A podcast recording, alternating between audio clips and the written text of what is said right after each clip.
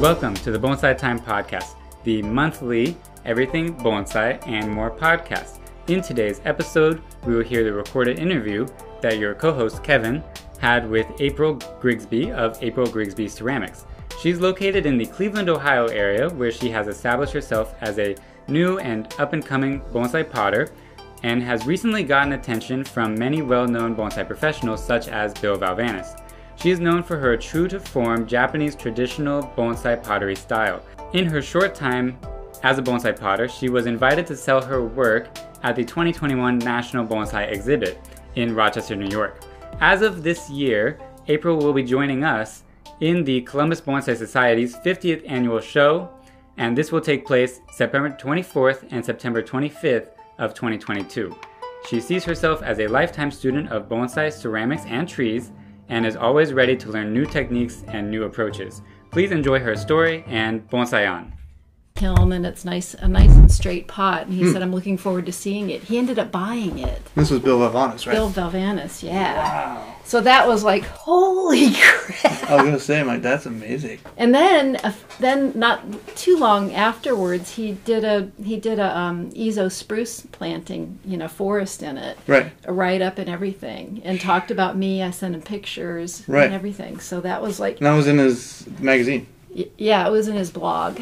Oh, the blog. Okay. Yeah, Oh, still, that's not in the amazing. magazine. Yeah, in the But still, in- a blog gets a lot of attention. Too, Yeah, still, that it was just because he he now went fully online with the magazine, and then Yeah. the blog being always online. yeah. Um, I look at that pretty frequently because he's got some amazing photos of just natural nature, obviously, and his trips and stuff to Japan. I just salivate over. I'm like, oh, I wish I could go. I know. I know. Have you been to his nursery? I did when I went to um, Oh, the national a national show. It was my first time going to his nursery because my second national. This last yeah. one? Yeah, because I'd never you know, been to, and uh, we um, stopped by, or it I nice. stopped by. Yeah, it was really nice. yeah. met his family. It was really good stuff. Um, yeah, you know, it's funny. I've heard so many stories just with him and Chase Rosade and stuff, and Dan Robinson now out in Washington. It's, uh, Ryan, you know, Ryan, Yeah. my podcast associate and whatnot. Uh, we went out to um, uh, Bremerton, Seattle area uh, in January. Um, Ryan went for New Year's for a week, and I went for three days and just Cool. studied with him a little bit and blew our minds. You know, but the stories they all have, right? Yeah. you know. Um, so who are you? Who am I? Well, I am April Grigsby. Yeah. You're recording, right? Right, exactly. We've Okay. recording the whole time. Yeah. Yeah. Um, yeah. Um, I I am a Californian by birth. Mm. I was born in Southern California, but my parents ended up moving to the Midwest, and I did most of my growing up in Central Ohio. Okay. Yeah. Specifically, where you're at now? Where we're in Um, Western. We're in northeastern Ohio now. Okay. It's a little bit south of Cleveland. That's um, right, So that's I, I grew up in Zanesville, Ohio, which Okay. is the home of the Y Bridge. yeah. And um, and then went to school at the Columbus College of Art and Design, right. right. and um, that was in the early '80s. Hmm. And um, What did you study there? I was a, I was a fine arts major, Okay. and um, ended up uh, focusing on ceramics. Gotcha. So and had a couple of really good instructors. My my um, favorite instructor was from Japan, Bon nice. Kajitani. I've I don't know what I th- I think he may have passed. I don't think he's alive anymore. Ah, okay. Yeah, and um, and then there was another instructor there, Kurt Bensley, who works with porcelain, and he does cool. he does uh, mil- like Millefiori porcelain. So and it's translucent, beautiful, beautiful stuff. He's not there anymore either. Okay. I think he's University of Arkansas, maybe. Gotcha.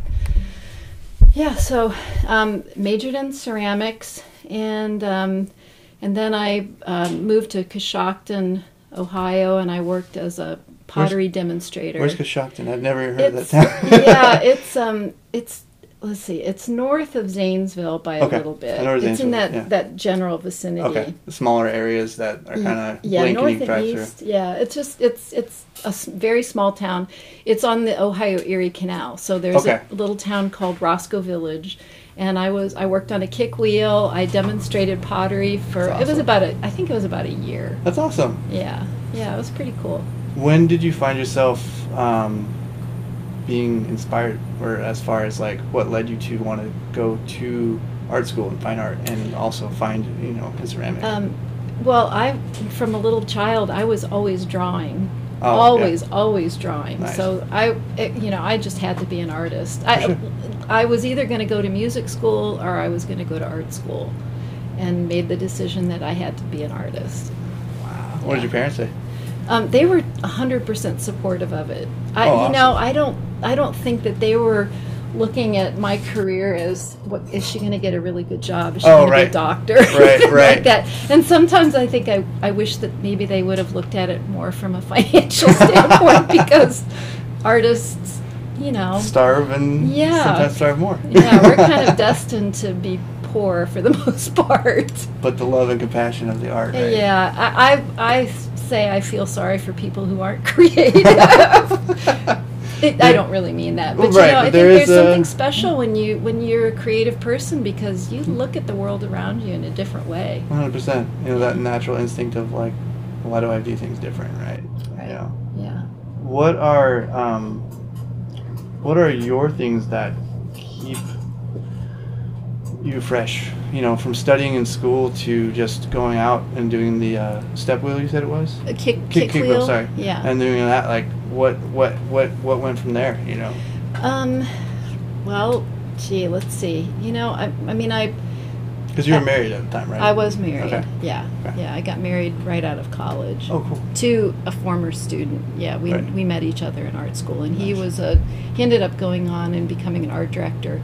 We ended up moving from Coshocton to Chicago, and Ah, so um, I don't know if this is off point from Yeah, the question, you're but. No. um, lived in Chicago for about 12, 12 and a half years. Hmm. Um, we didn't stay married. Okay. Um, so, but anyway, so um, when I was there, I, I worked as a picture framer and kind of a bigger gallery Yeah. kind of thing. So I learned how to do some high end, um, you know, framing and matting, and Oh, wow. remember even mounting a couple of kimonos. you know, Wow. big, so big, Yeah. you know, having to stitch them all into place and all of that. So that That's was very that was kind of cool. Well, that explains a lot of the intricacies, just you know, with the palpational aspects. Um, everything too, right? I, I've always been 3D. Yeah. You know, that's I I, I like 2D two dimensional Mm-hmm. artwork, but there's just been something about three dimensional artwork, and Yeah. that's you know that's why I went into clay. Does it feel more alive to you? Uh-huh. Gotcha. Yeah, it does. A life It of its does. own embodying. Yeah, like I just and I I have to have my fingers on something. Like I Mm. I eventually did started doing digital artwork, and I struggled with it because it wasn't tactile enough for Right. me. And I don't mind getting dirt in on my fingers. I, I'm happy when my hands are dirty. Right. That's good. Yeah. That's good. My husband's the opposite. You know, it balances out. You know. Yeah, even yeah. odd. exactly. Um, so you go to college. You moved here when you were a kid. How old were you when you moved here? Um, let's see. We um, here. Well, okay. So college, Ohio. Then went to Chicago. Yeah. Then from Chicago went to Florida. Hmm. And it was while I was in Chicago that I really. My, I had took my first lesson um, Yeah. with bonsai, Oh, and that was with Ivan Watters. Okay. um, and then moved to Florida and was able to eventually get into tropical bonsai. So I, I joined a couple of clubs. Hmm. I ended up doing the newsletter and was actually president Oh, for a little I while did for the know that. Okay. yeah for the president for the um, the the uh, Lighthouse Bonsai Society in Boca Raton. Cool. So that was really where I started to learn about bonsai, Mm-mm. tropical bonsai. Um, but yeah, I, I was pretty active in in cool. bonsai for for quite a while when I was down there. Went through a divorce, um, and it was like before I went through the, the divorce. Um, I had started to make bonsai pots. Oh, okay. Okay. I had put clay down for quite a while. Right. Got back to it, and in a in a period of time, I don't know how I learned about it, but there was the second national bonsai pot competition, Oh wow. and I entered a couple of pots in that, and I got a second place. oh wow. That's which gotta feel was pretty good. Really cool. yeah, that was awesome. That's amazing. And then not too long after that, I kind of I just had to put clay down, and that's how I got into faux finishing and murals. I was doing Venetian plaster and just you know all kinds All of stuff. over the board. And I did that for quite a while. Wow. Yeah. That's pretty amazing. I didn't. I did not know any of that. You know, I've known you. We met what two years ago at Rob Hoffman's place. Yeah, you know, yeah. his, nursery. We were doing a. I think we were, Yeah, a he was workshop doing a workshop, uh-huh, yeah. on a Saturday, and, And he had to- invited me to bring a whole bunch of my That's pots right. down. That's right. How did you How did you meet Rob? Um, through Ken Huth Okay. with right. um, what's uh, Ken's Bonsai World. Ken's Bonsai yeah, I World. was Yeah, yeah, This him and sitting in his big tub pot. yeah, yeah. And I met I met Ken because just you know being in the Cleveland area, Yeah. and I'm trying to think of, yeah, I might have gone down there with my f- a couple of my girlfriends from the Cleveland Club. Mel and Ann and them. Um, th- Val Or Val, Ann, sorry, yeah. Val, sorry, Val. Yeah. I know your name. It's been a long day at work. right. Um, that's amazing. So, with the influence of bonsai, what what led you to want to do bonsai? Like as far Um, as that approach, you know. Since I was a kid, Yeah. you know, I was I think I was probably in the neighborhood of 12 years old and Hmm. I prob I'm guessing that I might have seen my first bonsai trees at the Franklin Park Conservatory. Oh hey. I don't know for sure, but Right. that could very well be where I first got ex- exposed to bonsai. I've heard that quite a bit from a lot of people centered in Columbus. That that was their first exposure Yeah. when they're kids, like Ryan. Um, you know, Oh, yeah, That was yeah. his first one when he was eight. He's like, oh yeah, I saw it there, and then I was, we got the bug. You know, I No mean, cure. if you're a creative person, how can you not be just Right. drawn in by Right. an amazing tree? It's the it's the uh, ethereal plus the life of its own, like you're talking Right. about that 3D, but it's a living organism too. Yep. You know, yeah. and the and the energy it gives off is. And I and I'm an animal person and Yeah. nature, Yeah. you know, so that, it just seemed to. Did um, did you ever move back to California? Um, I ended up going to California in 2016. I was out there for a couple of years and stayed with my mom. Okay. And while I was out there, oh, and and leading up to that, I had I had fallen. I was carrying a load of um, supplies down from doing a job Hmm. at a client's house, and I tripped on the last step, and I went down, and I was carrying a full bucket of product, and as I jerked my arm up, I tore my rotator cuff. Eesh. So I was out of commission, Right. no more faux finishing. That put an end to it. Um, and a few months later, I was out in California. Yeah. What was interesting is the, the, the injury, I could work with clay because it, it was the over the head stuff Ah. that I could no longer do. But anything, you know, shoulder and below, I could do Almost that. like a physical Thank therapy. God. yeah, well, I guess in, in a way. I mean, you feel stronger because of it. Um, I, I'm still weak in, in my right arm, but um, now that I've been wedging clay for a few years now, my arms are much stronger like they used to be. Would you, would you say you're full time clay now? Um, uh, yeah. doing clay? Oh, yeah. Wow, that's awesome. yeah. I remember when we talked first, it was like, hey, yeah, yeah, cool, cool, cool. You know, we both picked up on each other's vibes real quick.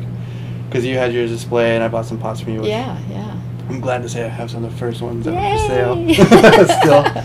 And, um, you know, just seeing your appreciation for the honesty that people were giving for feedback was really cool to see. You, know, if you if you're not open to feedback, I don't know how how can anybody grow. You know. Especially as an artist, right? Yeah, and and I I don't know. I think maybe some artists there there might be a stigma that goes along with with artists that they can be a bit arrogant and not open Right. to feedback. But you know, if you're if you're purposely making things a, u- for a utilitarian Right. a utilitarian object. Bonsai pots are meant to be used. Right. And so if you're making pots that don't fit the requirements, Right. then I think you're in trouble. Does that also go with your philosophy of life too?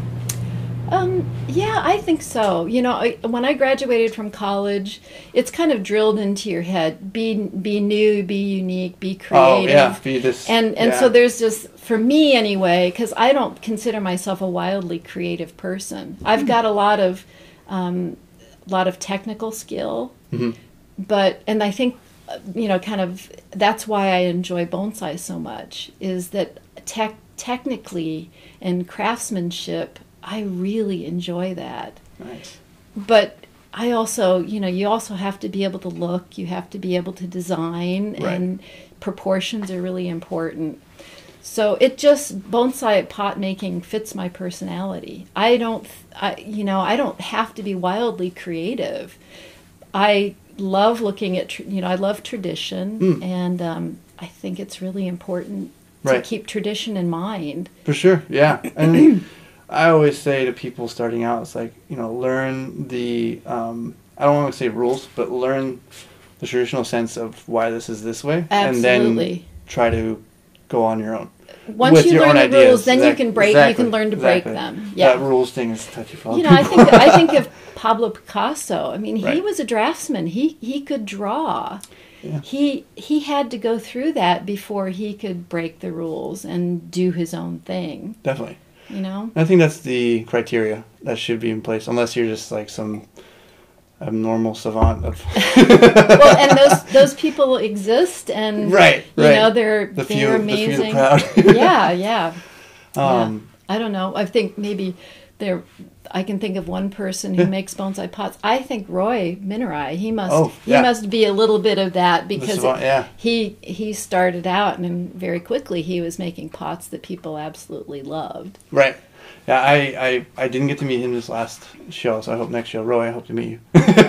but his pots He's are such a nice guy. his pots are amazing. Yeah, so and beautiful. and the work that he's doing with his glazes is just phenomenal. all the chemistry involved too, you Yeah. know. And yeah. do you you find within the community of bonsai pottery, the, that community, that is together but it's also separate in my mind. Maybe it's maybe not for you, but in regards to like, there's a lot of uh, chemistry mixes that people make on their own. Do they freely share as much as they kind of maybe freely share with bonsai trees? Does that make Um, sense? What I'm asking? You know, my experience is that I, I don't know a lot of people personally that make bonsai pots. In fact, Okay. really, I'm. Besides people that I've just met casually, Hmm. I, I work by myself. Right. Um, so I, that that idea of sharing, and I, I don't even get on Facebook that much. Right. And and the bonsai pot um, group. Right. I don't even comment or share on that so much either. I, I suppose part of it is the fact that I've really paid my dues. Hmm. You know, the things that I've learned, maybe watching once in a while, watching somebody in Japan make, you know, make Oh a yeah, pot, yeah. just gleaning the techniques. Um, I don't, you know, I've what I've learned from mixing glazes is just on my own and trial and error. And when I was in college, we learned how to mix glazes. Um, I have a lot to learn when it comes to chemistry. Very, so very, very I don't know. I don't. I don't think the sharing is quite as intense as it is, as it is in bonsai, Hmm. and and I think that it probably, it, it, yeah, I think it would be good. I know that Roy, for example, he, I was gonna, he that's what shares made a me lot. think of that because Yeah, he's on Facebook. Oh yeah, here you go. But then trying to find the exact, you know, qualifications for each thing is where that puzzle piece fits together. Yeah, he can give you it, but you know, Yeah. it's in the finesse. you, you, and every every environment is different. Mm-hmm. Ev I mean, even I think even down to the fact that the difference in water can affect the I way agree. a glaze comes out. Now I mix uh, 90 98% you know whatever of my glazes are all mixed i Hmm. have buckets that i've you know i find for recipes i try them out sometimes i'll alter them so it's all you know formulas Have Um, you ever um, ventured into going out and digging actual clay from? I've been thinking earth, about or- that a lot. Yeah? Yeah. What brought that up on? Um,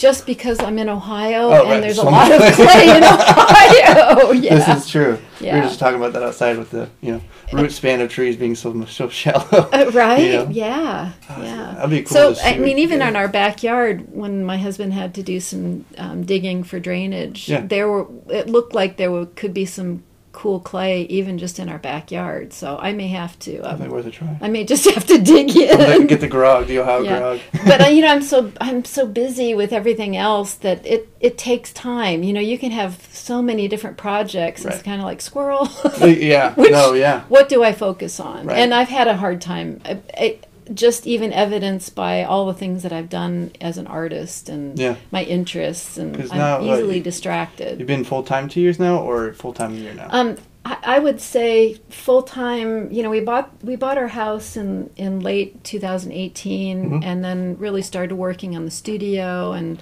kind of got things set up. And then the pandemic hit, so Right. no shows. So I was selling online, Mhm. um, but I really feel like, honestly, I feel like the end of 2021 um, 21 and the beginning of this year is really things are starting to happen. Yeah, because I heard, I, I think we talked, or maybe through Rob, or seen as small in Ohio. You know, why we're doing the podcast to make it a little bigger. Yeah, Is- yeah. Well, I is, appreciate um, it. Oh yeah, of course, of course. Um, I heard that you were going to nationals vending. I was like, "That's I'm so that was happy." huge. That was, so huge. happy. That was Like, huge. And How, and how did that come about? well, that happened. Be, really, it happened because of Young Choi. nice. Um, she and I got to be friends. so there's a little bit of a backstory with Young. oh yeah, yeah. Um, you know, I told you that I had entered two pots at the um, second an- national bonsai pot competition. Mhm, That it was mhm. at the National Arboretum. Yeah. And one, the traditional pot that I entered got a second place, and then there was one that I entered in the um, contemporary category. Mm. That pot never got sent back to me. I don't know why, but I was like, okay, well, that's just a donation. Right. Anyway, fast forward to 2015, Young used that pot because she was working at the National Arboretum. She Right. used that pot and put some Iris cristata Mhm. and did a nice little presentation in it. Wow. And in after that show, I had gotten this random call, like out of the blue, from an old gentleman in Northern California. Mhm. I saw your pot in the, you know, and, Yeah. and then Yeah. he said, "Do you have any more like that?" And I'm like, "How did you?" How did Wow. you? And I was, and I didn't even know that because I hadn't been working with clay, so I had no idea that there was a third bonsai pot competition. Yeah.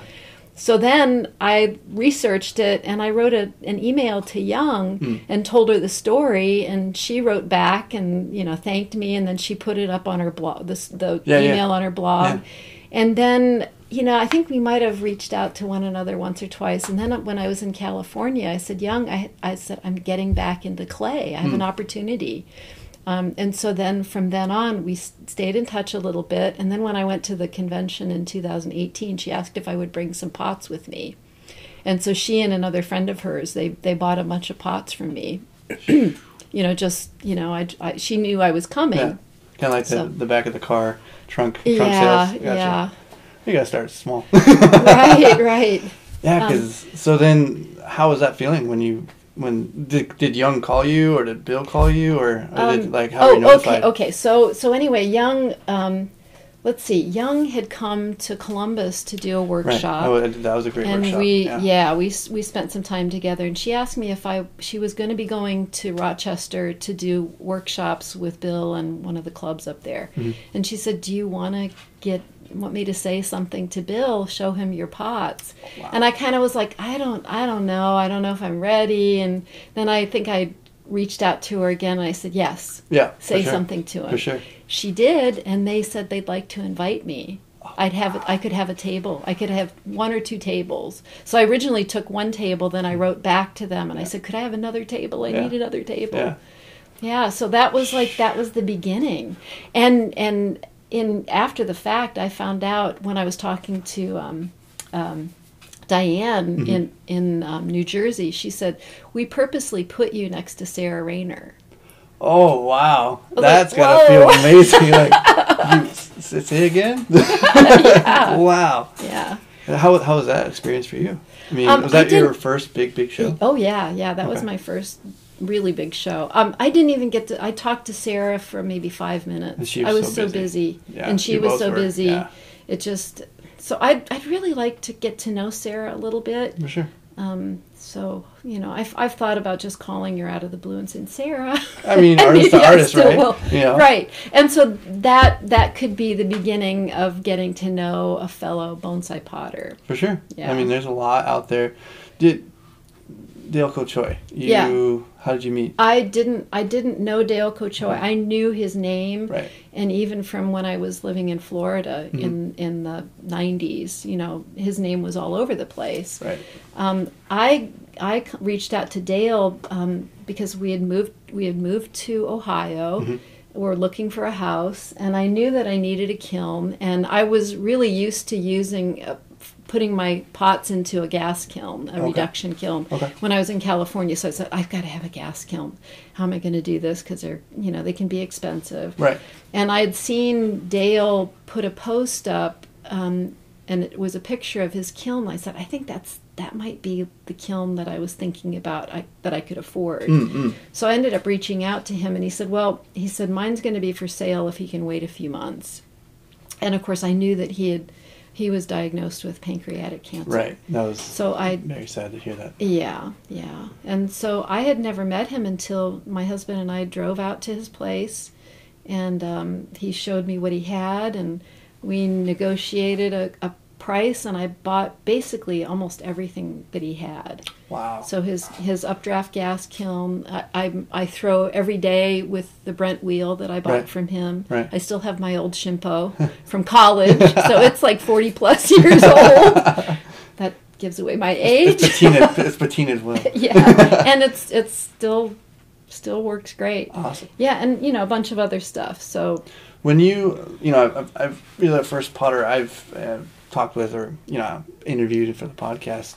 Um, with you working with other people's equipment, um, as I know people who take on trees from people that have passed otherwise, or you know, there's this um, kind of a sense that they're still with them. Do you get that? Like maybe like Um, the spirit of of him you know, is I'm, I'm, influencing. thank- or- I'm thank I'm thankful that that I was able to take on another potter's Yeah. um, equipment, and you know, you feel like you're continuing the legacy.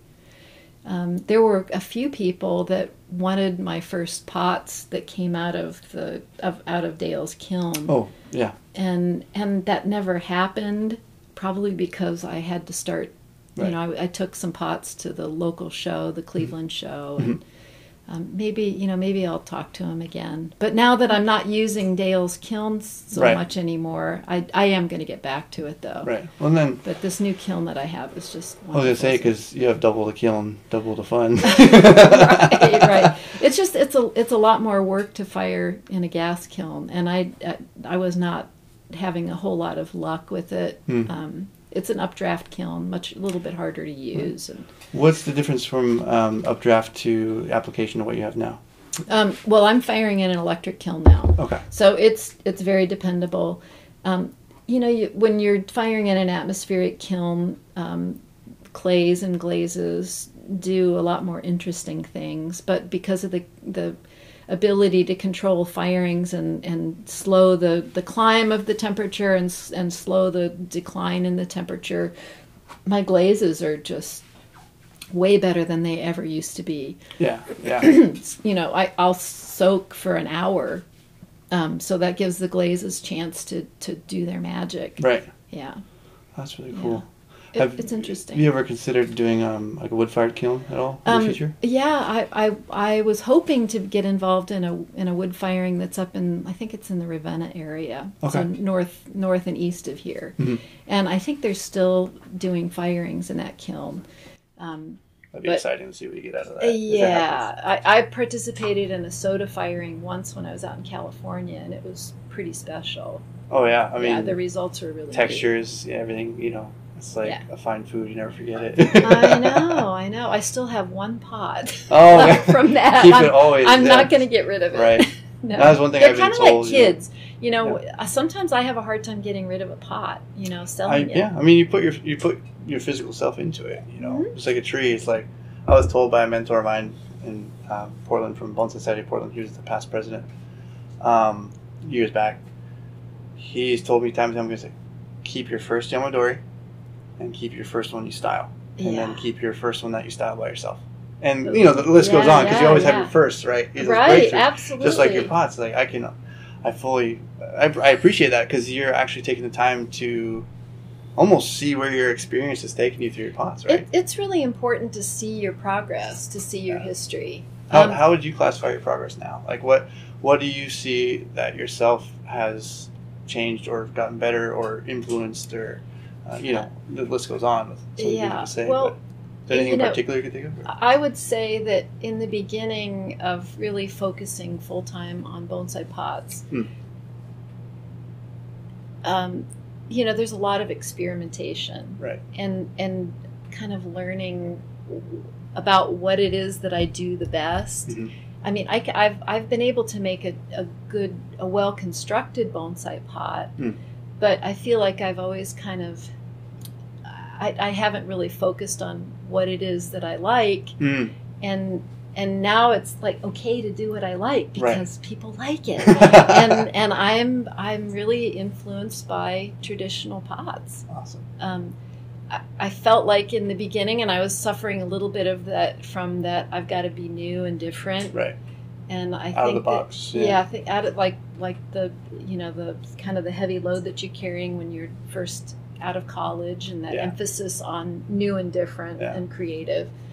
Um, it's okay for me to be inspired by tradition, and I enjoy that, and I'm just going with it. And I've been able to slow down a little bit. Not that I, you know, banged out pots. Um, I, but it's okay for me to slow down now. Now I just have to, you know, the what I can get for a pot has to kind of come up to the Right. point of how much time I'm Exactly, taking to yeah. make these pots. Yeah, exactly. and that's hard. Yeah. That's really hard as an artist. I think some people are just really gutsy and they can put a price on something and you know they're Yeah. they're good with it. But Yeah. it's hard for me because I think I look at it. Well, I couldn't afford to, to pay that much. Right. I dealt with that when I was a, a faux finish artist and muralist. Hmm. These people are spending thousands of dollars sometimes to do a whole house. I'm like, I don't have that kind of money. Right. I'll do the application though. yeah, yeah, that's yeah, that's an interesting concept too, in the idea that that's. I want to say it's like an argument with yourself, but in It that is. duality, right? Oh, it's it's definitely an argument with yourself Yeah. because you need to survive. You know, Exactly, I'm yeah. doing this. If I didn't have to make money, then if I was, you know, independently wealthy or sure. you know whatever, I I would be doing it anyway. I'm not Right. doing it for the money. Oh, of course. I'm doing it because I love to do this. Yeah. But it's really nice to have the reward of people paying, you know, handing you money and you give them, you know, something that you've created. I was say, and the fact is too that, like I said, you put your blood, sweat, and tears physically in it, Yeah. in the time you spent. You know, um, as far as you know, I ask this question a lot too. Like, what would you say to a new potter, or in this case, a potter getting experience? You know, Yeah. I, I, picked your brain a little bit because I'm going to take classes just for Mhm. fun, just to get a, a resonance of like, oh, this is what it's like to have clay in hand. You know, Yeah, yeah. You're not you're not finger painting, but you're, you know what I mean. No, it's it's great. Um, I would say, and, and I've kind of just came to this conclusion because I've been now that I've really been working with clay full time for a little while now. I would say, get your just just get to know the clay.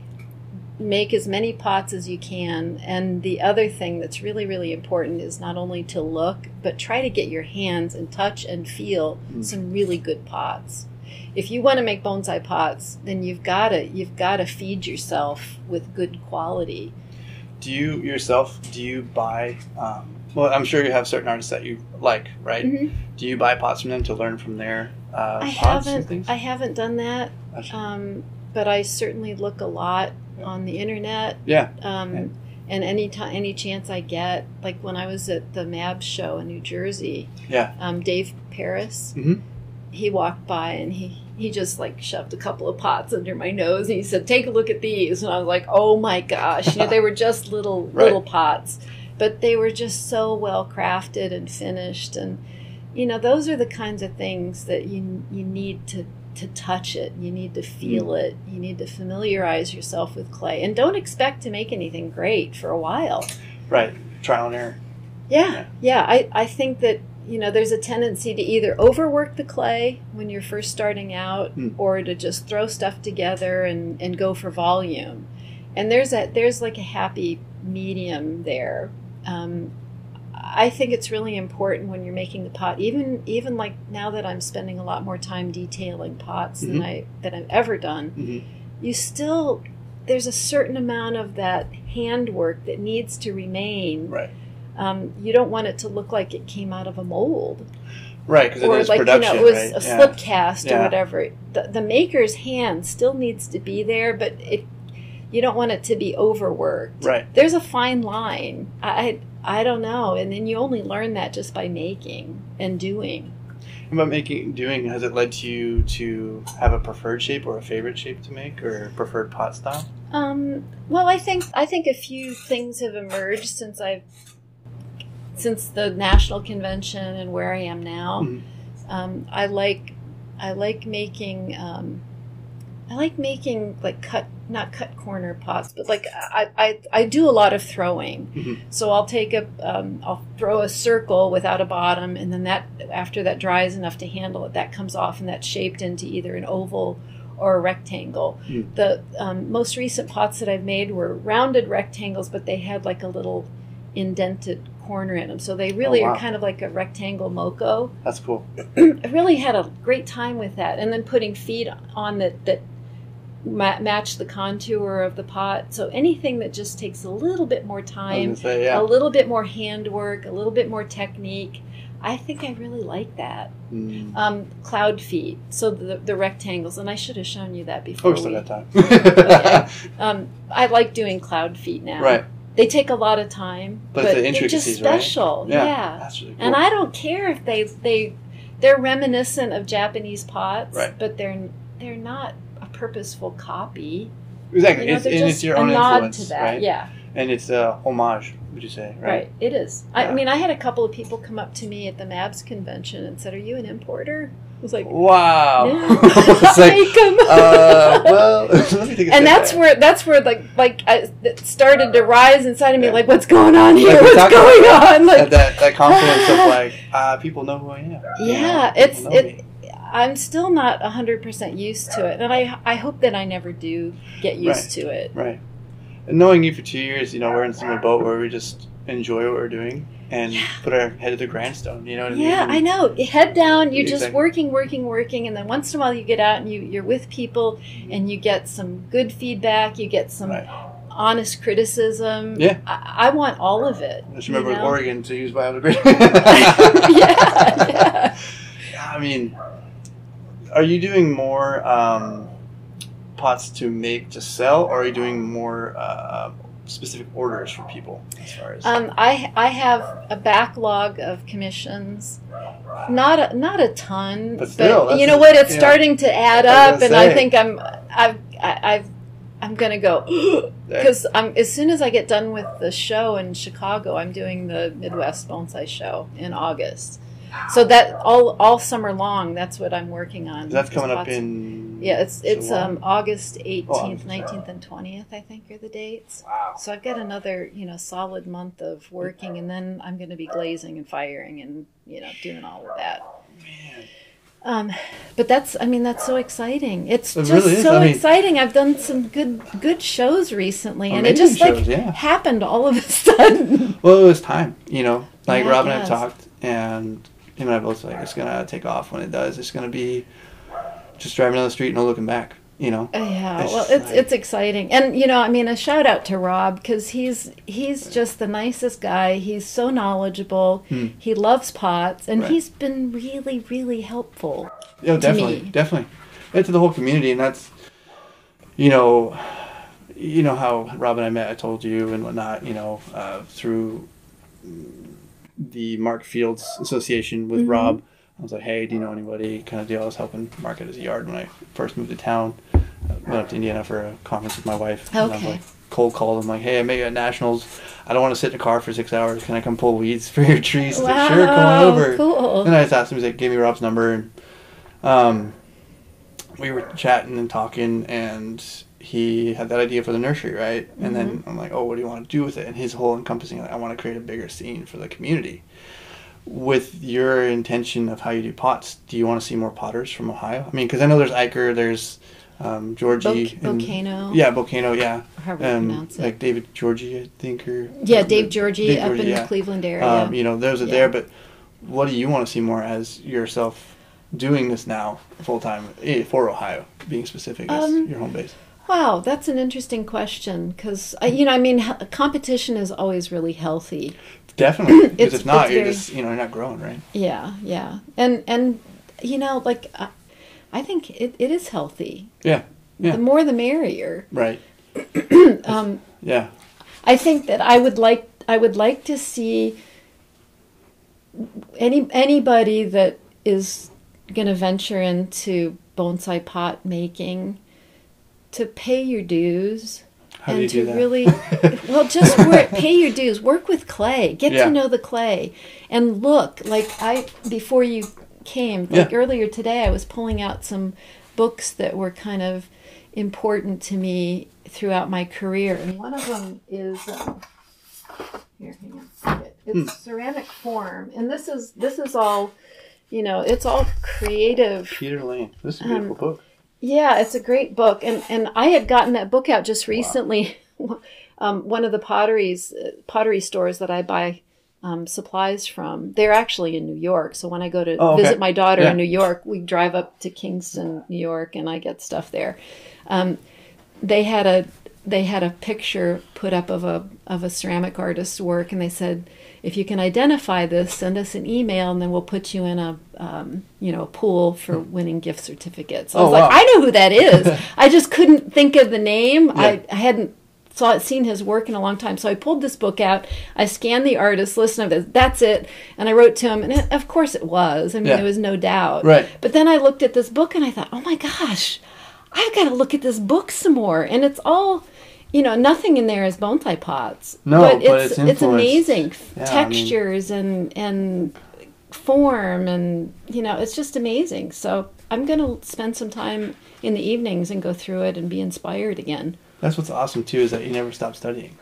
yeah know, you, keep pushing can't yourself, and as you said, pay your dues. Like just keep connecting with everything. You know. look um, work with clay look at good bonsai pots and try to emulate what it is that you like Right.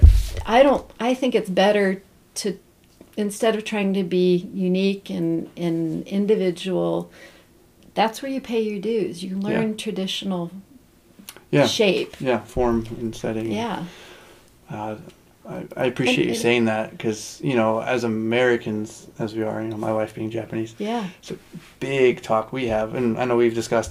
This idea that oh, sometimes we feel that we're American, we almost feel obligated to have this.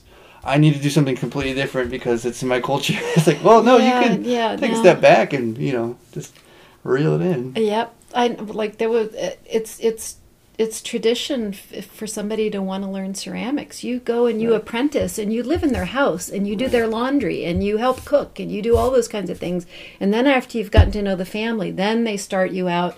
You know, maybe reconstituting clay and you know doing all the grunt stuff and then at some point you've you've moved on to actually maybe producing something important so I think that I, I don't know. We've lost touch with that. It's not. Hmm. It's an, like an instant.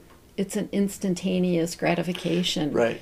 And right. true gratification, I don't think it comes. It should come that fast. No, it takes time. You know, It does. it's like learning Yeah. to walk. That's right. Yeah, With- you're going to learn that with yeah, your little yeah, one. little- uh, she's what now three weeks and two, three days old. It's, it's crazy, you know. Just the the time she's grown now. Like, wow, Juniper, you're getting big. you know. yeah, it's um, amazing how fast. If you had the grow. opportunity to study in Japan, would you take it? Sure. Yeah. Yeah. If I if I could if I could feel comfortable with leaving for a little while, Right. um, yeah, I think that would be great. Um, I, we're my husband and I were hoping we both love Japan. We Hmm. have for many many years, Hmm. and so hopefully next year we can put together a trip. Any specific areas you're gonna? I mean, you're gonna go to To- Tokoname. Tokoname, yeah. And then all around everywhere else for food and everything too. Yeah, you know, I um, that's probably where we're gonna spend most of our time, Nice. and you know, I I- I'm just starting to do a little bit of research. no, you have a blast. It's an amazing country. Yeah. Anywhere you Oh. go, it's just. I can't I can't Yeah. wait to go. It'll happen too because you have the drive now. And what do you think? You know, in this thought process of you possibly going, what do you think you take out of it just right now? Because I would love to ask you that question when you come back. Oh, to go like- to go to Japan. Um, well, I I I just I want to see the inside of studios. I want to Mm. see the inside of the workshops where where these wonderful potters make beautiful bonsai pots and just Right. watch them work and and just get to know them just a little bit, you know. And and just the beauty of the countryside.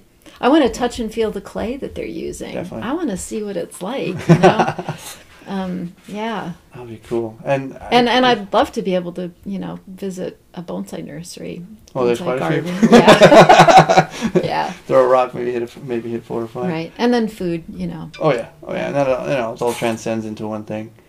Um, with your studies as you're going to now, and you keep studying and everything, what are some of the biggest takeaways from I don't want to say failures, but the ones that didn't work out, the pots that didn't work? What have, Um, what have you gotten from those? don't rush. You know, there there are times when I know that maybe I've tried to join two pieces of clay that are not the same moisture content, and and I've had a failure here and there. I, I would say my success rate has really increased quite a bit, so that's that feels good. I know that I'm you know doing the right thing, but there have been a couple of times where I've like, oh, I probably shouldn't have put these two pieces together, or I bent a moved a piece of clay that was a little bit too dry. Gotcha. What um what keeps you going?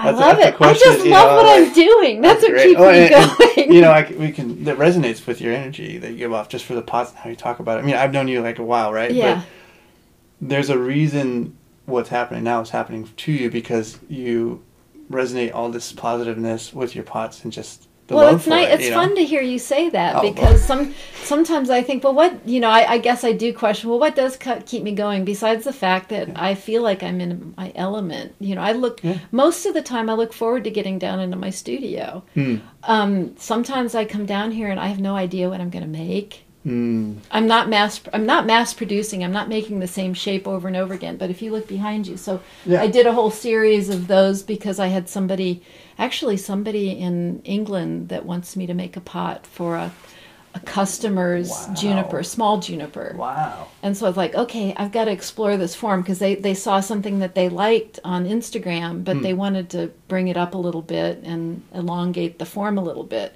For some reason, I don't know why, but I felt like I was struggling trying to get get that right. Plus, have this have it be the right size. Right. So you know, as you know, clay shrinks. Mhm. So you've got to you've got to figure out what your do I need size is going to yeah. be when you start because Yeah. it's going to shrink between 12 and 13 percent.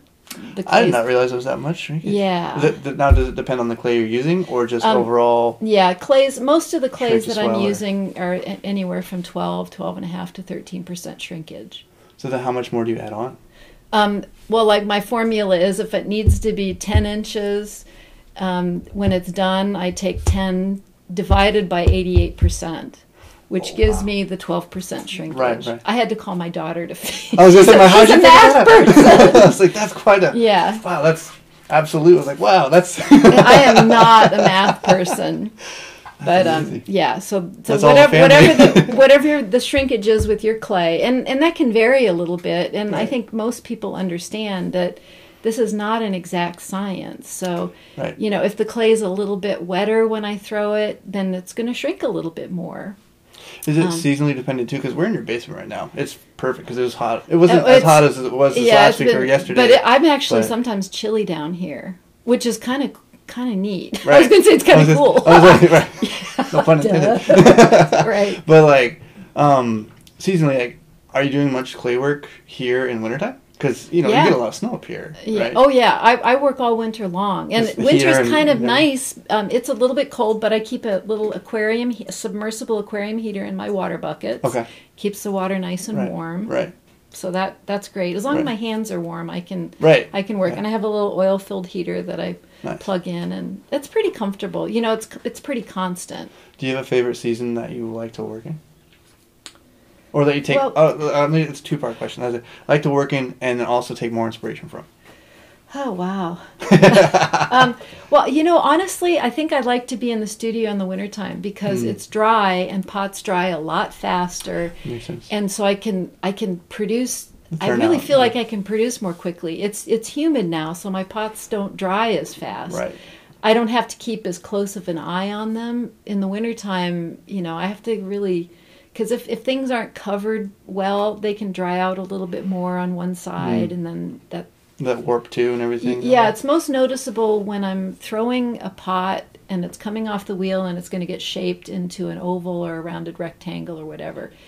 If if that pot dries out unevenly, I can I can, it, it'll feel harder on in one area. Ah, And yeah, so it's you have to be I, I do have to be careful. that's good to know. I it makes sense in you know the the way it works with the temperature and everything else. But yeah. hearing it from the person making, it, was like, oh, you do have struggles. And, and and you know I've I'm I'm still learning, but I've also learned that if I can get my two pieces. So I have to, if I'm going to do a, a joined pot, I'll hmm. throw and then I'll roll out a slab at the same time. As soon as I can touch the clay, I'm bringing the two pieces together and I'm covering them up and I can let them sit there for a little while so that they equalize moisture. with the insulation and everything. Yeah, because what what'll happen is if the slab is a little bit wetter than the walls, the slab's going to shrink more and then it's going to cause the, the walls to do this and then you'll get a little bit of a warp. Ah, So um you know who who's like Sara Rayner, she none of her pots are warped. I haven't seen a warped pot. I have a They're few. nice and flat. I have a few different generations of Sara Rayners. I've gotten um, paid a decent price for them, you know, Yeah, I know, on the on the auctions and whatnot. But I was like, I have to have this, and it seems like each generation has been a new uh, form of life in the pots, as far as what she's given and inspiration. Like we are talking about as uh, your inspiration for seasonality, you know. Yeah. Do you consider yourself having that as well and that experience of like each pot you make is a different uh, form of life or It, well, you know? yeah. I, I mean, I guess every time I every time I make a pot, especially one that I've spent a lot of time on, and I'll stand back, like the one that I I was just showing yeah you, that the thing I rectangle, like wow and and um and I'll look at it and I'll go, okay. that catches your eye so I, I wow. so now I just have it just has to get through the drying and the firing. Right. Slabs are really, unless they have a nice substantial rim on them, they'll tend to want to right warp. Right. They'll either go out. Typically, they go in, and um, I know there's a I know there's a way to to get that. So there, I I feel like a beginner, you know, when Mm. it comes to making these just straight, you know, slab pots that don't have a substantial rim. I'm still learning. Um, a little bit of warping, I think I'm finding is okay. People don't care oh there's a, yeah when you yeah. get a tree in a pot, it doesn't matter, but it's it jumps out like a like a pimple on your nose. you know, like no, it wasn't supposed to be like that. How can I do this so that it's not warping? so tender and just obviously there right Yeah, ah. yeah, yeah. But um, um what what shape do you want to make what's the shape that's like out of your grasp right now that you'd like to make um, I'd like to make a lotus pot. Ooh that'd be beautiful to see what yours would look like. Yeah, I don't know if that's going to happen before Chicago because I I know it's going to take some time. the winter's coming. Yeah, that's gonna that's gonna be definitely a winter project, and probably as soon as I get some of these commissions under control. I've got a couple of suibans, large suibans that I have to make, right. And um, you know some bigger stuff. And I have some pots that I have to make. See this contraption here? That's yeah i was wondering what that my was pot flipper. That's Wow. for big pots. I cannot. Did you make that or No, had had somebody made it for Really? me. Yeah. is there a And name for it or just the pot flipper The pot flipper. Okay. no. trademarked i don't know Yeah. um, actually, um, it was made by um, Roger Lehman, who makes the Okay. beautiful, the wonderful stands, I don't know the uh, name. bonsai stands. Probably have seen them, but oh, okay, yeah, I, I know. What you're talking Superfly sells. Yep, yep, yep, yep. I've seen those. He- Yeah, he manufactures those. We were talking at the Mabs show, and I guess he had designed the pot flipper that Ron Lang uses because Ron was making some really, really big pots. right, right. So anyway, we got to talking, and and he tweaked the design, and and he said, "Do you do you want me to make it?" And I said, "Yeah." You know, we talked about price, and he said he just wants pots. Mm, oh wow, So I have, I said, "Well, you're going to have to wait a little Right. while. I'm not going to." So I've got that. It's Right, kind of hanging right, over my head, but he's he's okay with waiting. Right. But um, it works, and I added the foam on it so Oh, that it, it yeah. grips. Yeah, that's an amazing invention. That's it's quite the it's engineering feat right awesome. there. Like, yeah, and then my, things I'm like- Jim attached it to the wall for Right. me. that's- but it, it, it helps. I can I can now make the biggest pots that will fit into my kiln without having to have my husband come down and help me flip them multiple times. I was gonna say because that gets heavy. Yeah, literally. Yeah, I can handle you know I can handle a big pot before it has the slab on the the bottom on it, but both pieces of clay weigh about the same, so instantly it doubles in weight. And I just don't, I just don't have the strength. So- So this works good. It, it's Mm-hmm. smooth. It, it does what it's supposed to do. that's awesome. Yeah. With um, you know, going back, you said you were in California. You started back up there again because you hurt your shoulder. Um, did you just get a wild hair? Just like I want to start doing clay again. I want to start making No, pots. it was pretty cool. There's a there's a maker's space in, in the Hmm. downtown Fresno area called Fresno Idea Works. And a friend of mine that I met actually we went to church together. And she took me to um, to Idea Works and kind of got the tour. And I met one of the the guys who started Fresno Idea Works. I don't know. In conversation, came up that um, I think he probably asked me what I did, and, and he said, "Would you be interested in teaching ceramics Hmm. to a group of high school kids?" Oh wow, that's cool. I was like, uh, "Yeah, of course, I'd love to do that."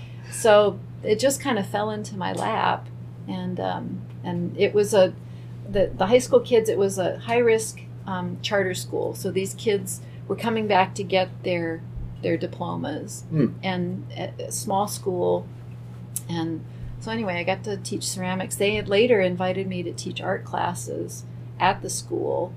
I, I had a, I had gotten a substitute, you know, got my license to substitute Oh, okay. teach, Yeah. so I was able to come in as a substitute teacher, and I had a one of their teachers was a co-teacher, so I oh, I led the class, but Yeah. they were they were the teacher. So that was kind of cool. That And then uh, during that that time, Yeah. I ended up going from the, the makerspace, and I I joined a um, like a co-op and had my own studio space, and, and that's really really You just took it, yeah ran with it. yeah it was cool. Did you join any bonsai societies? In Oh yeah, yeah, and Fresno, the Fresno Bonsai Society, it's a really good club. Yeah. they were, and they were really, really welcoming. Um, I had the great opportunity to see Ryan Neil, like I think two Mm. or three times. Yeah. They he used to go there on a regular basis to work on the Clark Bonsai collection. Right, right. Being that he went to school in there, around that area. Well, not around the area, but within California, so he met a lot of people Yeah. too. I know. Yeah. Uh, have you? You've never been to Oregon, have you? No, I haven't. I'd No. like to go someday. see, Michael Hagedorn's out there. All you know, I all the people. You know. yeah. If you ever get out there, let me know. You got a place to stay. All right, cool. but um, with um, with the teaching kids and everything, do you see yourself being someday taking on an apprentice or teaching more, or like going Um, to clubs and teaching? You know. Um, I, I would I would go to travel to go to clubs. Yeah. I, I think that would be an interesting thing to do. It would be fun to share what I've learned, and especially um, you know I, I I like to make kusamono pots. Hmm. So that's a whole different animal. right. You know, it, I I get to have. It's kind of fun and very lighthearted making kusamono pots. What's the my experience being not very much within pot making? I know there's distinguishing factors that are kusamono, not kusamono. What is it different? Why is it different? I've never heard of anyone talk about it that way. Okay. Well, kus, I think that there's a little bit less of a need for tr- a traditional pot with kusamono. Okay. So, you know, what would be a good way to compare? You know, bonsai pots, it's like it's like the classic car, hmm and kusamono is like a dune buggy. Oh, okay. I- I don't know if that's a No, for good- sure. a No, good you. thing. Yeah. You know, have fun with it Yeah. and be be expressive, um, a little bit more lighthearted, Mm. but well made. You know, um, Young loves my kusamono pots. Oh, I do too. I've got so many of them now. Oh, that's right, you do. but how are those the They're ones that great. you, They're doing great. Good. Thriving, loving their little pots. You know. Um, but they're fun. They're fun. They're a little bit quicker to make, and and I've um, I've done a lot of carving, making my own stamps. So I get to play with texture. Oh. Yeah. It's just a little bit more lighthearted. Um, Do you feel that's almost I don't want to say breeding ground, but uh, uh, an outlet for you to experiment outside of the traditional realm that you're still yeah, yeah. following and be able to find your own? Sometimes I or- need to just get away from it and just. Hmm. Not that bonsai making bonsai pots isn't fun, Right. but it's just it's Yeah. just it's a happy experience to make kusamono pots. I don't know, they're, it's just fun. It's like free will and Bob Dylan, right? right, right. No, they're they're fun. It's just a whole different mindset. I Mm. still use the same techniques, you know, as far as making a good quality pot. They're well constructed. They've got drainage holes. Right. You know, they're they're put together well. Yeah. Um, but they're just it's a different thing, just a different animal. Yeah, and I don't feel like one's any less than the other. Right, Um, right. It's yeah. just application. Right? That's mhm. really thank you for that you know explanation because I've wondered I'm like is there a difference I don't know because I don't make those pots. I, don't, I hope to someday just for fun you know Yeah. throw some clay. Um, with clubs, as you've been to clubs now, right? Mhm. uh, mainly Ohio or around outside the outer belt or Y- you know? Yeah, just just Columbus and Cleveland, really. And then I was in I was um, in a couple of clubs in Florida and Fresno Bonsai Society when I was in California. doing doing pottery at the time, or just only Ohio for doing pottery? only Ohio, since I've really been really diving into Okay. uh, making bonsai pots. But I've been associated, Right. You know, and and was making pots right, right, with the other clubs. Yeah. but not like you are now. But in the sense of having it be, you know, all these clubs are bonsai related. hmm But now you're doing pots full time within Ohio and having those, you know, Columbus to Cleveland club. Mhm. I don't know if Cincinnati is doing anything, but you had Florida over here, California that way. Um, what are some things you think about, or would you say, as far as clubs and ideas of pottery and around it that we get wrong? In the idea of like Hmm. educational or understanding. That makes Um, sense.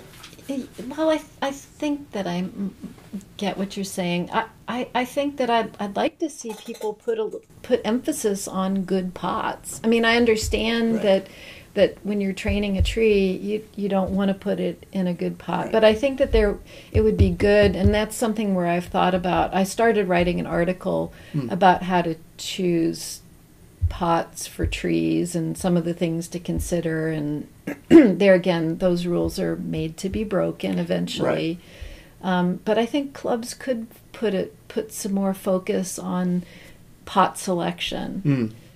I, don't know if that answers Definitely, no, yeah. Just in the idea of like, you know, you had it to where now people are coming to you for pottery. Mhm. And before you were making it as a as a as a, a fun thing. Not that it's not fun now, but it was a thing where it was Oh, more of a ho- hobby right, right. yeah and then you had this other idea of doing trees more probably than you are now because you're busy, busy. I don't. Yeah, I don't have. A, I I have some, and what Right. what I have are I have got just kind of a mishmash Right. of things. Yeah. Right. And being your time is Yeah, so yeah. taken care of too.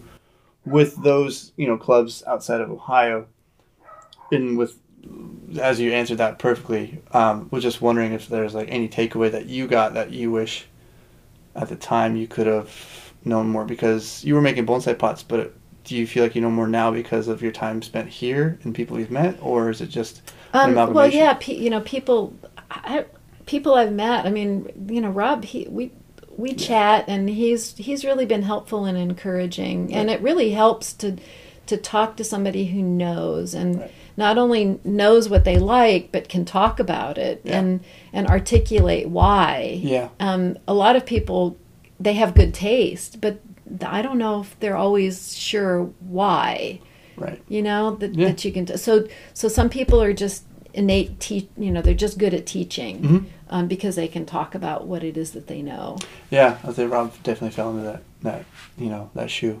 yeah he's he's, so well. he's definitely a, he's definitely a good teacher I would say so.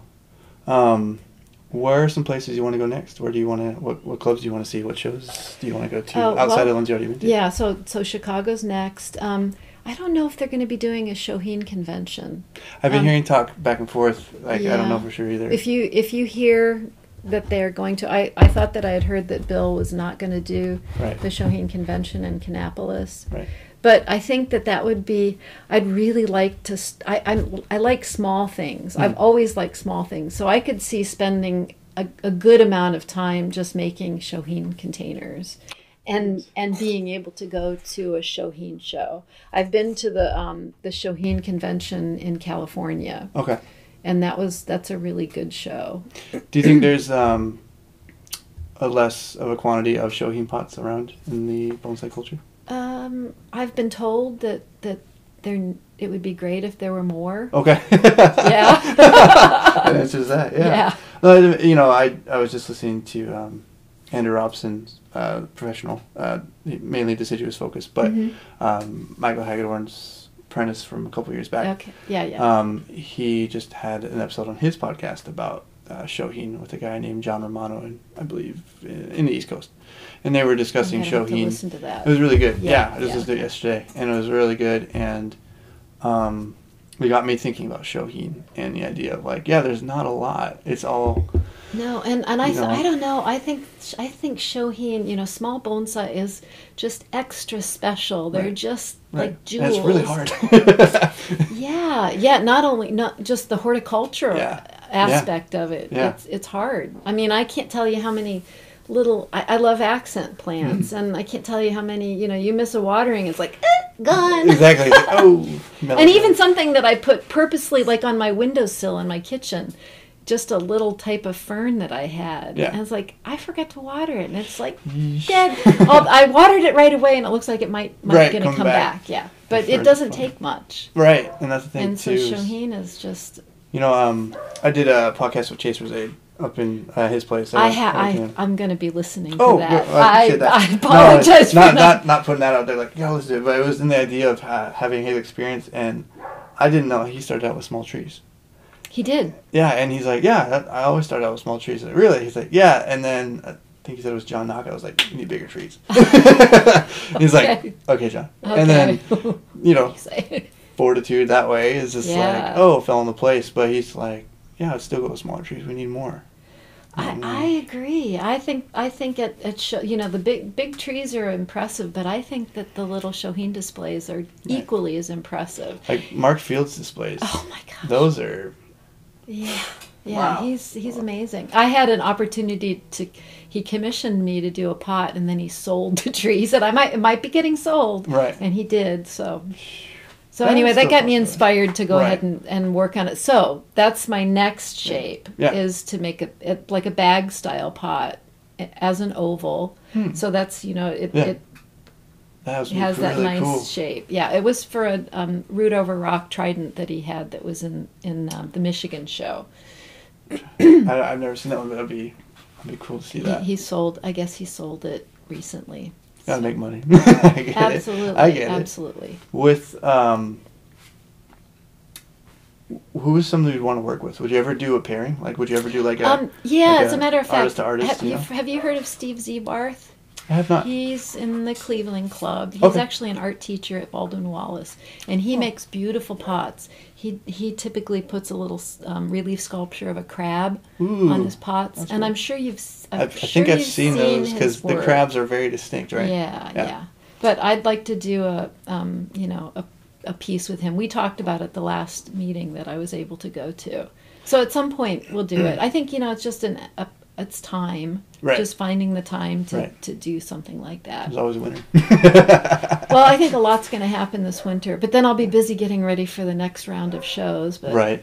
Do you see yourself um, kind of slowing down on the shows coming in the future? I, I think I'm going to have to. Right. They're they're a lot of work. yeah. Um, Because you're driving everywhere, right? You're not Uh, flying yeah. in and having it shipped or anything. No, no. That's a lot I of mean, fortunately, my daughter lives in New York, so that Right. makes it a little bit easier. Definitely. Um, but yeah, you know, I'd I'd love to be able to go to do a show in California, but the logistics of that, you know, because I know I got to know people out there, Right. and they were so encouraging and supportive to have a bonsai potter in their midst, you know, and that was great. So I really appreciate that group of people out there. There's like Bob- you got Bob Pressler out there with his nursery and stuff and everything with I. I actually met Bob for the first time um, in in New York At at the the national- national same- convention. same for me. Yeah. I was you're Bob Pressler. Yes, I am. Who are you? yeah, yeah, yeah. I mean, he's he's he's a gem of a person as well. You know, he's very Oh. honest and just tells you sincerely things. There, there's there's a bunch, you know, in California, of course, that's just the wellspring for bonsai. I, I you know I kick myself. Born in Oregon, lived there majority of my life until the last you know four years or so. I didn't venture down there often enough to just drink from the well. yeah, right. I know. It's it's a neat. It's it's a great area, and even in the Central Valley, Fresno, where Hmm. I lived, and it gets hot, hot, hot. Um, there's there's some great bonsai in in in the Central Valley of California. The the club that I was involved with. Fresno has the Shinzen Garden, and they Hmm. have the Clark Bonsai Collection there. So they have some amazing, amazing trees. right. And you know, Ryan comes, and they get Yeah. people. So there's always just this flow, inflowing of, of really talented bonsai teachers Right. that come there. Yeah, And like and the two days a week, the people from the club would just they just come to the garden and they just work on trees. I mean, when I didn't have anything going on, I could go twice a week and just that's an amazing experience too. Yeah, it makes you better at the craft because Oh, you're working on trees that are very well established. yeah, absolutely. So it Wow. was, it was pretty special.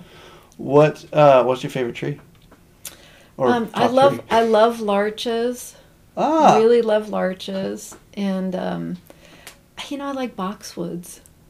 okay. Like Kingsville, what kind of? I, I have like three little Kingsville, and we dug up some just landscape boxwoods that have some pretty big caliper trunks. You know, maybe Oh, like yeah. three inch Oh, yeah. trunks, and they're just sitting. I didn't even put them into good bonsai soil. They're just Those things in will grow anything. yeah, so those are going to get worked on, and I have a um, an Amur maple that, Nice. that I finally got it put into you know pumice and and um, volcanic. Do you use your own pots or do you get other people's pots when you've had them from the past and use those? I have like two trees and my pots, but I don't have anything really special, Right. You know, Right. but yeah, I I have I have a a little um, larch that I actually got from Ken Huth. Nice. and it's going to go into a pot of mine next year. Very so I have to figure out what it, what I'm going to make Right. for it, Extra special little. which is kind of exciting. To it's probably going to go in I don't know nanban, which are Very fun to make. They're hard. oh yeah. Nanbans are really hard imagine. to make. Yeah, yeah. With your with your time, you know, as you put in throughout the times you've gone in, I won't say in and out, but um, blowing down the river of life, Mhm. right? You take a stop here, you take a stop there. What um, what do you think always led you back to clay? Uh, well, it's just where I'm supposed to be. For sure. I just love, you know, I love gardening. I love hand, having my hands in clay, Mm. three dimensional stuff. Like you're saying, it's yeah. just, you know, it was like coming home when I finally got back to clay after being away from it for 15 years. You Wow, know, that's a good amount of time away too. yeah, it was a long time. I time. remember you told me, yeah, because Yep. you did everything else, and then the shoulder injury. Yeah, we talked about that. Yeah, I was still blown away by 15 years, and it just goes back like like more than riding a bicycle. It's riding a motorcycle now. it felt, it just, it felt so good. You know, there were things that I had to kind of almost, I had to call up from my memory. I Hmm. had to, you know, the the finger memory. But now Right. it's it's it's just it's like yeah it's just a, another an extension of who you are definitely. um, it, it feels good and I, I really believe that time away from something that you've been very dedicated to Hmm. there's a there's a lot of learning that happens right. when you're not doing what it is that you've been doing um, there's a big growth period And just from from those that. experiences too, right? Because it reflects back in your work later on. yeah yeah yeah you just i don't know you just you're not you're not labored Hmm. with having that you know constantly doing it um i don't know and you maybe you're looking differently you're Right. paying attention to things The experience in the eyes of life. yeah, yeah yeah but then to get back with it maybe it's there's just an excitement Mm. when you've been away from something for a while Hmm. you just have a, like a fresh desire to do something again Nice. But, That's that's that's really um, that's nice to hear. Because you know we've all been in places where, oh, I feel like bad because I'm not doing what I want to do with that, but I can't. You know, Yeah, like, like I'm so- learning now. With I I've had all this time before my daughter was born, Mhm. where I was doing tree styling and things and just getting the basics going for initial development and somewhere in refinement. And now I'm like, okay, it's not sidelined. It's just a different approach now to where daughter's here, this is still right. there, It- but something's on hold. Yeah, exactly. It's on hold, but you're gonna you're gonna just you're Yeah. gonna realize that during that hold period, you're gonna learn. yeah, I mean, what I And, do and if you can embrace it, if you can embrace it, if you can get over the level of frustration that you Yeah. can't do what you really, really Yeah. love to do, I went to um, after I went to was leaving from Chase's place because I helped Mm-hmm. him up there with some repotting some trees, like I said when we did the podcast Nice. and stuff, and I was very honored that he trusted me enough to do that because That's like great. wow, you know, in his space. That like, kind wow. of stuff is so exciting. was- you it know, makes you, me happy it just still, you know. like things rise up inside of you when somebody trusts you. Yeah, and um, I I, I stopped by uh, Jim Doyle's nursery on the way out, uh, Harrisburg, because it was all on the way home, and um, I approached Jim. was like, "Hey, you want to do a podcast?" And I'm also here to get a tree because initially I wanted to get a um, a tree, and I'm calling it June Junie or juniper. You know, but he didn't have a small juniper, so I got a little spruce, so I call it Junie or Junebug. Cool. Because I'm like, that's, kind great. of oxymoronic. Yeah. Hey, juniper, wait, put the spruce. but you know, like the intention with that is to, as she grows, style the tree as it grows. You know what I mean? I think that's great. And like I would love That's like to, planting planting a tree, you know. exactly It in really that is. process, Yeah. and that's where I thought of it too. But in the, in the application, you can hold it. you know, you can sit underneath the one in the yard, but hmm think about how much land people have to use anymore, right? Right, right. You know, and the same for a pot. You know, I like I said, I, I asked you. I think a couple months ago, I was looking at my schedule for the next two years of school, planning out my my life, and ideally, I'd love to create a pot that can be built upon. Does that make sense? As far Hmm. as like having initial structure, and then possibly doing something to add on to it. Not not uh, think of joinery with woodworking in the sense yeah. of that. I don't know if that's a possibility, but Yeah, it's a far fetched idea. But The, well, the challenge right off the bat is that with wood, you know, it's a stable material for the most part, and clay, it Right. it shrinks. So Right. you'd almost have to make all the pieces and put them Mm. together mm, for the future, Right. and then then disassemble, you know, point. deconstruct it, right, and and then make it so that it can grow.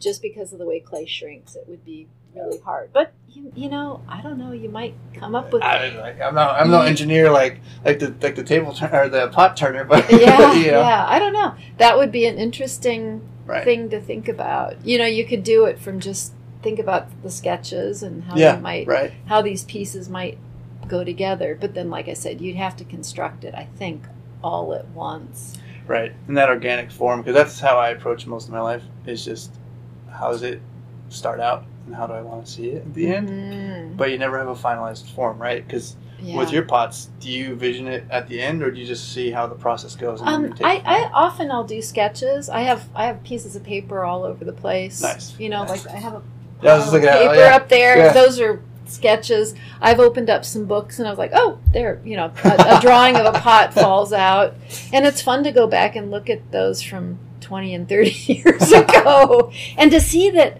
that the things that I like have not changed a whole lot It's got more refined, would you say? maybe yeah there's maybe a little bit of sophistication but it's like you know when i was when i was painting the the painters that i liked then Hmm. i'll look back on them now Hmm. or i did look back on them and i go oh i'm you know i Yeah. like painters that are a lot better than that Right, person right, was right. you know so you just your taste refines and i think that that same thing has happened with my pots that the pots that i used to like i'm my eye is on something you know Right. more advanced i Right. guess Yeah. yeah but you know so i'm i'm looking at and i i'm really bad with names and i've got to improve that but there are there are japanese potters that that i when i see their work i'm like yep Yeah. that's who made that pot it's like, oh, their little flair. um um what's his uh, owen and right Rich, Rich, right Rich, rich, yeah. right yeah he Problem for the sorry for the we, we talked a little bit at the national convention Oh, yeah, I met and- him. There. It was great. Yeah, and he came over and he was saying, you know, he said he was kind of likening some of my pots to Peter Krebs, Oh wow. and that was really cool. And he Oh, even talked to me about, you know, because Peter writes like a little poem on the bottoms of his pots, Oh, that's amazing. That's, that's he, but they're in German, so oh, okay. you know the average person isn't Right. going to know. Google but that was really cool. So there's a, there's all kinds of little things that I think that I could start to implement that would just elevate the work that I'm doing to a higher and higher level. So that's my that's my desire is just to keep finding ways to just improve and and just keep the keep making more and more quality pots and Mhm. eventually you know i can look back on some of the first cloud foot pots that i made i was like boy i'm not doing that was like, anymore it seems like it's like, better yeah, right, you know? right, right. but that's the goal that's Yeah. that should always be the goal Yeah. craftsmanship i mean i think so much in society today is like i don't think people even know what craftsmanship is Well, It's you're saying, yeah, unfortunate, Yeah, you yeah. It's almost in, a the, in general, Yeah. you know, in general, I'm Yeah. not talking about certain people, but in general, yeah, yeah. it's As the cultural admired. norm is, yeah, because everything seems to have gone in the way of, as, you, as I heard you state earlier, instant gratification and the idea of Oh, like it- it- the yeah. process and time put in. And that's the thing too is also a big discussion in my household with the idea of the Japanese culture and that idea of where it's one thing their whole life. And Mhm. as I've done blue collar work in many different facets, even now I'm landscaping and design work with that, you know, and bonsai, you know, as we're talking now too with the podcast, all these things, it still comes into a realization for me that it does make sense to just focus on one thing and be really, really good at it. Yeah. But being American, it's hard for my brain to comprehend. is. It's, it's hard. It's hard because there there's things that you can Right. Learn Right. from having dabbled in Yeah, in yeah. all different kinds of things. I mean, I, I look back at all the stuff that I've done and was like, wow, Yeah. I have done a lot. you yeah, know? yeah. Like, is that a yeah. good thing or is it is that a bad thing? Well, I think there's something to be said for both For sure. both sides of that. Yeah, and and that what that's what makes us human as we are in our culture, right?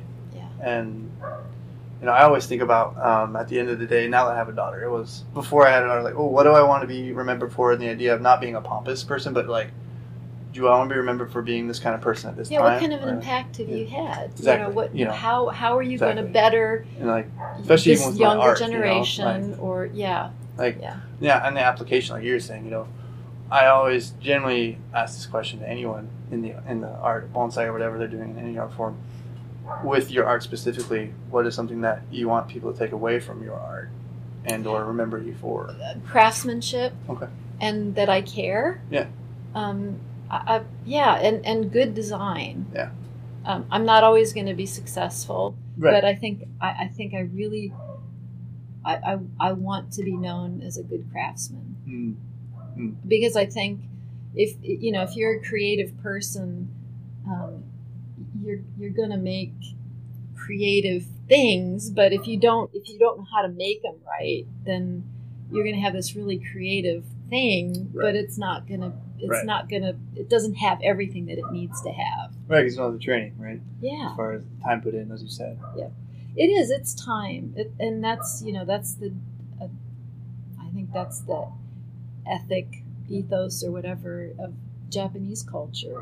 Definitely Spend the time. Yeah. You know, put put time into it. commitment Learn. Yeah. look at Kimura. you know Right. it was like wow that guy you know his whole life literally every day Yep. like, that's amazing um, where you're at now like we talked about your your i'll say popularity is getting more Mhm.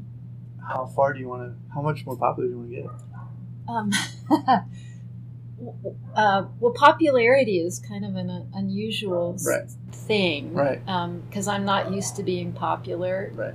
Being in sort of the limelight, I don't Mm. know how much it suits me. Mm. I like talking. I mean, Yeah. I like people, for sure yeah and um, um, but there's a I, I think there's a lot of demand that goes along with that. Yeah. Um, and I'm not a real not a real good business person, so I think there's I think I'm a little bit nervous about what that looks like. right Um, Right. But I you know I, I like the idea of making a selling my pots for a little bit closer to what they're worth right and your time and my you know, time. You know, yeah. it's good to know that my time, the time that I put into something, I'm going to get see, see a little bit more of a reward for that. Mm.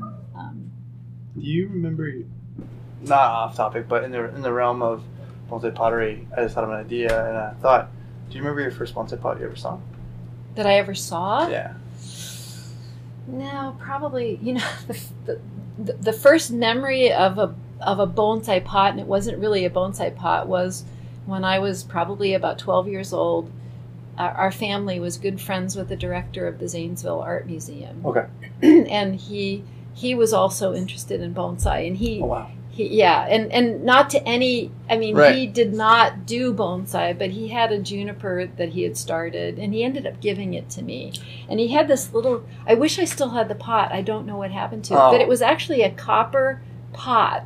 wow copper. cool. You know, it was like a like a bag shape. yeah yeah It was a pretty little pot, and that's like the first thing that that I remember. Just the aesthetic of that shape Hmm.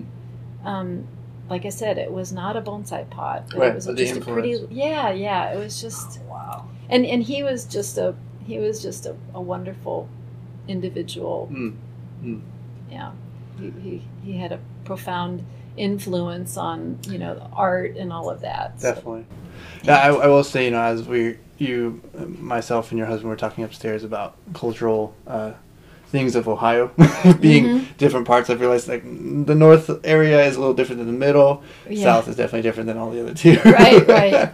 I've had a whole spread of the sandwich. Yeah, you, you know? have. um, I really feel there's this uh, inertia coming on, this energy of uh, bonsai here due to Rob, Dan, the club's getting more. Do you feel that as well, as far as more people getting Uh, involved? things are being they're elevating. Yeah. Yeah, I think so. You know, and I, I think that that with Dan White Hmm. being good at the IT stuff and promoting Definitely. the shows in Cleveland, Mhm. they're getting really good attendance. Mhm. The club, they get a lot more people. I haven't been able to go to a whole lot of meetings recently, but there are a lot of people that come to the meetings. I've been meaning to get up to one. It's just conflicting with schedule, as you know, as you know. Well, maybe yeah. There's a there's one tomorrow. Are you going back to Tomorrow, Columbus? yeah, yeah. I'm busy with work. Okay, okay. Seven days a week working now. Okay. yeah, I don't I don't know. If, or not tomorrow. It's I'm sorry, Saturday. But yeah, yeah. Yeah. Um, did you? you guys just had the Cleveland Bonsai show, right? Did you? Yeah, I I was I didn't go. We Oh, had you some? Okay. family commitments. Oh, so understand. I, Okay. I I didn't. didn't know if you I didn't get to go. Gotcha. Yeah. I heard it was a good show. Yeah. I missed that Yes. one. Just because you know family stuff, Right, which is right. first, you know. First Yeah. Well. Father's Day. You know. Yeah, I was like, a oh, first. part of it. yeah. That was an experience. That was fun. Um, where can people find you? Uh, do you have an Instagram? Do you I have uh, well, I have a um, I have a website, Mhm. and I'm on Instagram and I'm on Facebook. So it's April Grigsby Ceramics. dot com or Dot, yeah, dot com for my website, Okay. and then April Grigsby Ceramics on Instagram and Facebook. okay, awesome. Yeah, Um, and you're located in I am in a little town called Westfield Center. Hmm. It's about mm, I guess 45 50 minutes south of Cleveland off of I-71 at the um, we're we're just a little bit west of the um, interchange the 224 I-76 I I-71 cross. It's a the Lodi truck stop. yep yep So we're the not oldest settlement. yeah, we're not not far away from that, and we're actually our address is Seville. That's where our postal Okay. we get, but we're in the little town of Westfield Center, and Hmm. that's where Westfield Insurance is. oh, very cool. Yeah, Nice. yeah. Just a April, little- yeah. And thank you for Thank your time. you. This you was great. Thank and let's, you. Let's hope really uh, more people with podcasts that reach out to you. you know. That would be great. I think yeah. they will. And Yeah. you know, if people give me some warning, Yeah, I'm, right, I'm, right. I hope we give you enough. yeah, I, I, you know, people are welcome to come by. We just have to set something up, you know, for the future. Thank you. I Well, thanks, it. Ryan. Uh, Ryan almost called you Ryan. That happens all the time. Kevin. no problem. cool. Yeah. Um, keep on doing what you're doing. Thanks. No problem. I, I love it. Today's episode has been recorded, produced, and edited by Kevin Faris and Ryan Houston. Our music was provided by MIDI Cancer. To find more music from MIDI Cancer, check out their SoundCloud and Bandcamp pages. To find more information on the podcast, please check out our Instagram page, Bonsai Time Podcast, and our website, bonsaitimepodcast.com. To stay in touch with us, Kevin's Instagram is Kevin underscore Faris, PNW, and Ryan's website is ry2tree2.com. You can find these links in the description below. Thank you for listening and bonsai on.